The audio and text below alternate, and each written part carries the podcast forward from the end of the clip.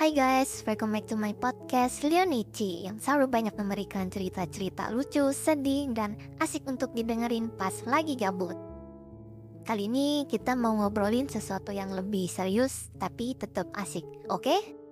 Jadi hari ini gue mau cerita tentang pengalaman gue yang super dramatis sama pacar gue Seru abis guys, so yuk simak lanjutannya Spread the love and stay happy. Make your coffee more cozy with Leonici. Cici. Pertama-tama, gue mau bilang, dalam hubungan ini pasti ada perbedaan pendapat kan? Tapi guys, percaya deh, kadang itu bisa bikin suasana jadi panas. Jadi gini kronologinya.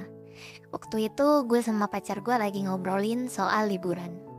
Gue pengen ke Bali, tapi dia pengen juga ke Bandung. Gue bilang, ya udah kita putusin aja pakai voting. Tapi dia malah bilang, gak usah kita ke Bandung aja. Kayak, hello, ini hubungan dua orang loh, gitu. Gue coba sabar kan, tapi dia makin keras kepala sampai-sampai dia bilang kalau nggak mau ke Bandung ya udah gak usah liburan gue jadi ya kesel dan marah tapi tetap aja gue coba tahan emosi kan. Karena gue tahu marah-marah nggak akan ngubah apa-apa. Nah di sini nih yang bikin gue makin keselnya dia malah mulai ngebandingin gue sama mantan mantannya dia bilang mantan gue aja nggak pernah ribet soal ginian. Kayak serius deh lu pikir itu bakal bikin gue jadi lebih baik apa?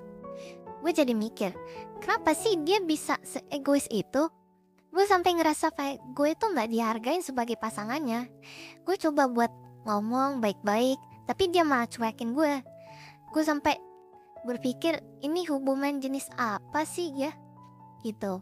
Akhirnya kita berdua mutusin untuk nggak liburan dulu tapi tetap aja rasanya itu jadi pelajaran buat gue tentang pentingnya komunikasi dan kompromi dalam hubungan. Karena guys, hubungan itu gak cuma soal cinta, tapi juga soal saling mengerti dan menghargai. Nah, buat kalian yang pernah ngalamin hal yang serupa, gue punya tipsnya nih. Yang pertama, jangan balas marah dengan kemarah. Yang kedua, coba cari cara solusi yang adil buat semua pihak. Yang ketiga, kalau perlu, ambil waktu buat tenangin diri sebelum ngomong lagi. Kalau memang gak bisa dicapai kesepakatan ya, mungkin itu tandanya buat kalian buat nge-reevaluate hubungan kalian. Maksud gue tuh, mungkin kalian perlu ngobrolin lebih serius tentang masa depan hubungan kalian. Oke okay guys, cukup ya cerita-cerita hari ini. Kalau kalian punya pengalaman atau tips lain, yuk share di kolom komentar. Jangan lupa juga buat klik follow dan klik loncengnya, biar kalian gak ketinggalan update dari gue. Stay tune buat episode-episode selanjutnya, yang pastinya bakal lebih seru dan exciting. See you tomorrow guys, semoga hari lebih ceria ya. Bye-bye, Leonici love you.